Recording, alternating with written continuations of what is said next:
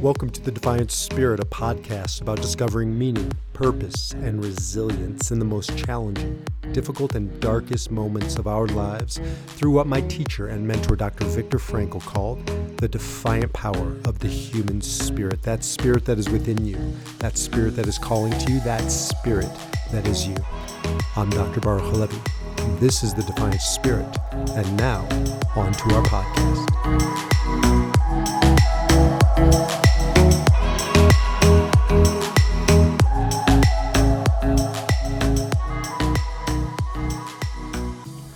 Welcome back to the Defiant Spirit and the Defy Your Number Enneagram System. I'm Baruch Levy, also known as B.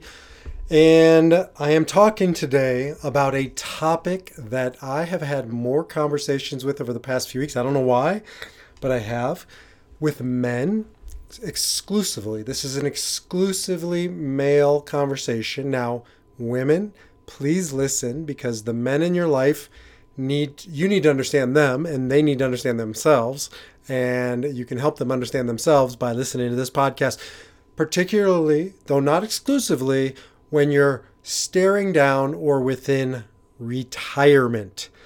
I'm sure some of this applies to women. I know it does but it is not nearly as crucial for women to hear this as men. Men if you're in your 50s certainly 60s by 70s, you better have a plan. Because I've had multiple conversations with clients. As, as you know, I work with clients all day, every day, all kinds of clients, but especially, though not exclusively, men um, from about 45 to 65. That's sort of a bell curve. So some younger, some older, but that's sort of my sweet spot. And helping them find deeper meaning in their life, greater purpose for their life, which is some it's it's totally different before and after retirement. It's not radically different that I as I see it for women, at least not nearly as much as men, because women are much better. I mean, Ariella, as an example, is much better at what I call diffuse awareness, seeing around her, multitasking, um, walking and chewing gum.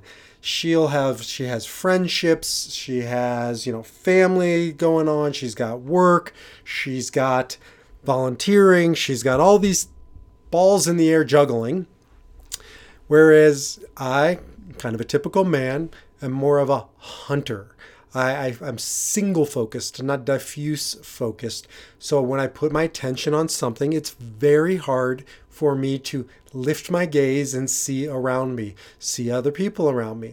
This is a much longer conversation about the differences between men and women, and there are clear differences biologically um, in this kind of um, conversation, um, emotionally, the way we're wired, but also when it comes to life stages. And I see this over and over again. And if we're not honest about it, if we don't deal with it, we make major mistakes. So, men going into re- retirement, they've been single focused um, working hard, head down, but they turn around and then comes retirement as if the game, um, as if the rules are going to change. They keep the same rules going into an entirely new game. So just had another conversation, so like my third one in two weeks with a guy who's planning for his retirement. And to all the credit in the world to these guys who are planning for retirement. They're not just slamming into it. They're getting ready. They're they're seeking out uh, me, uh, you know, for mental, emotional, spiritual support, preparation. And I, again, I'm a guy. We're making plans. We're we're being strategic. I'm literally creating a strategic plan because this guy's in business and he needs to re- treat his retirement as a business so that he can allocate his time, his resources, his energy properly. Um, men, you need to you need to consciously do this or else what happens is you just recreate your job in a new situation, a new setting. So for instance, and by the way, we need a new name for this because retirement well first of all it just it just sucks right like retired all i hear in that is the word tired I want to re- I feel tired. It just sounds depressing. And what I said to this guy was, because he's dreading it, um, what I said to him was, it is not tired. Some people who proactively go into this next phase of life, I call it re-inspirement. Um, people who are re-inspired are re-inspired. They're invigorated. Now they just take the same amount of energy. The energy doesn't decrease. If it does, you know what we call that?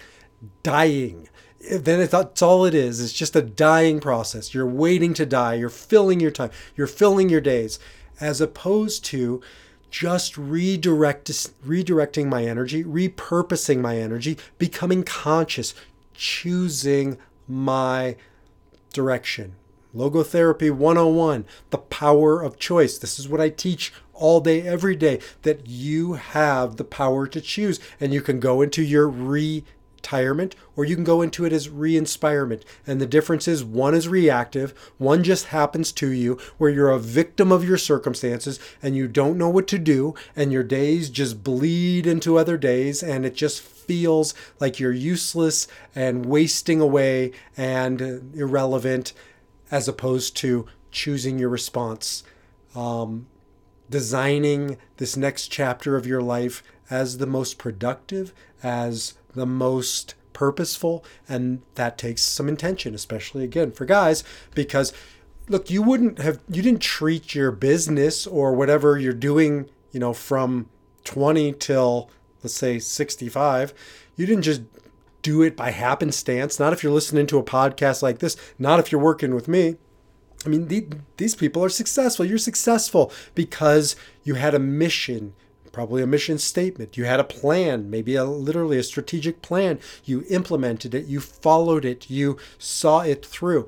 How would you expect this next chapter of your life just to happen and work out? It's not how you've lived your life. It's not how you should live your life in the next stage. You need to become conscious to choose your response. Okay, so what does that mean? Well, it means ahead of time, if possible, like anything else packing a parachute before you decide to jump, right, is always a good idea. Same is true in life. I don't understand why we wait till the shit hits the fan before we start dealing with things, which is often the case of how we approach most things. But that's not the best things. The best things in life are by design, they don't just happen. Um, what did the Arabs say? Have faith in God and tie up your camels. So, yeah, have faith in God. There's a part that you just have to let go, but then tie up your camels, get ready, do your part. So, here's one. We'll have many conversations about re inspirement since I'm working with so many people to get ready or to be inspired in that um, afternoon, evening of life.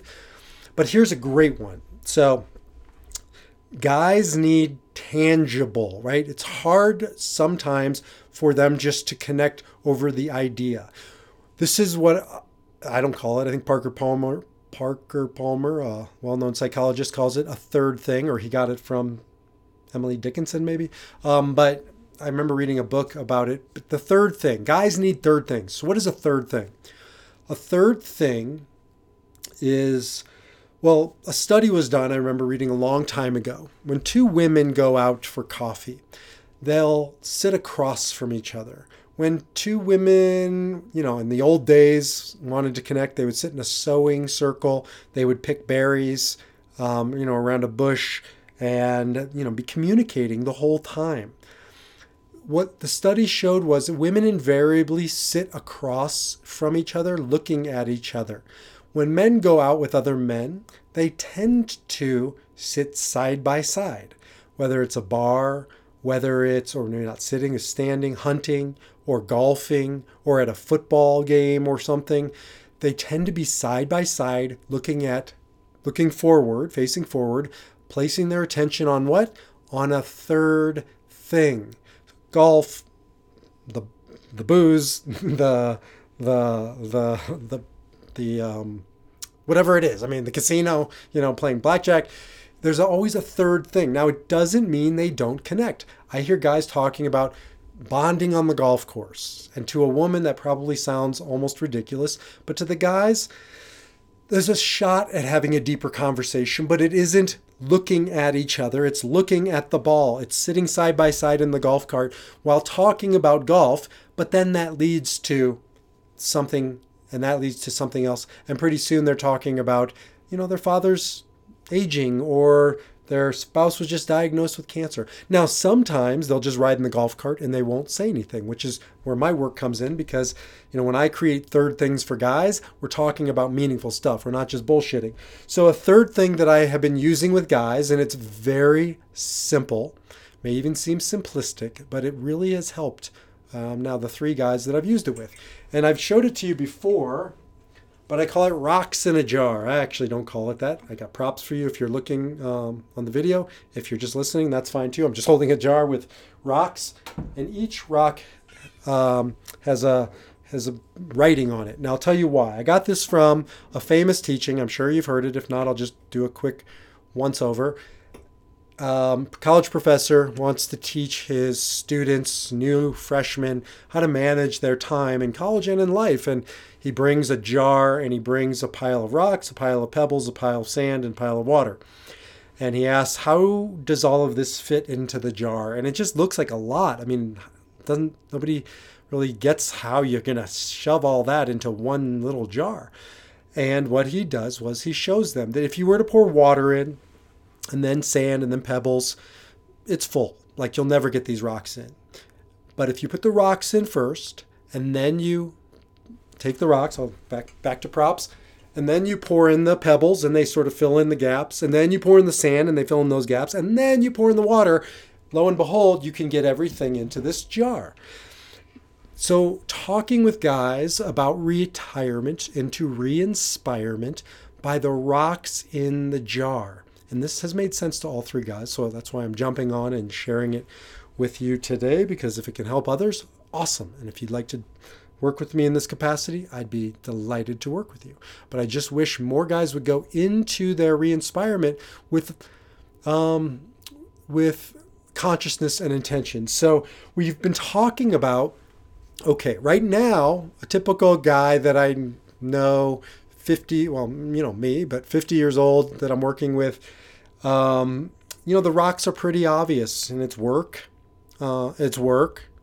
Um, it's more work, and oh yeah, it's his spouse, and, and yeah, it's his kids, and more work and more work, and then yeah, yeah, maybe some friendships, work, community work.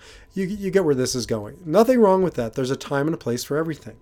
The challenge is is that now you empty the jar, and you go into retirement and that's what it feels like retirement because you just empty the jar and now you have an empty jar and you don't know what's going in it. And it, most of these guys, what they end up doing is putting work back in there.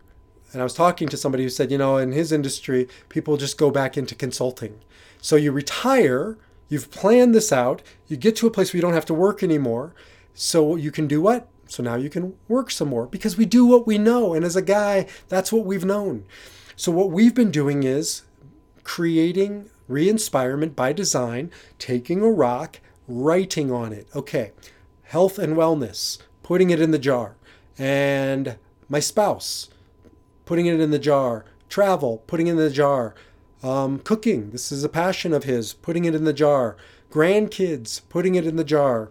Um, you know, volunteering at the YMCA, putting it in the jar, whatever it is. But pretty soon, what he realized was his jar is full. He was considering, um, actually, all three of these guys have said the same thing that they'll probably dabble in in consulting. I have nothing against it. I don't care. All I want is for the people that I guide to live a life by design, to choose their response, and not to allow circumstances to dictate um, what they do and who they are. So by the time we got to the conversation with all three guys about the consulting, it's a pebble. It doesn't mean it's not important, and it doesn't mean it doesn't go in the jar. But you see, that consulting, which was a full time gig um, before 65 or whatever that age was, that was a rock. So you can't treat that as a rock in this next phase in re inspirement, or you just something else is coming out of your jar. So in the re-inspirement phase, you've moved that into a pebble. And if it can fit, great, but it isn't a primary focus in that jar.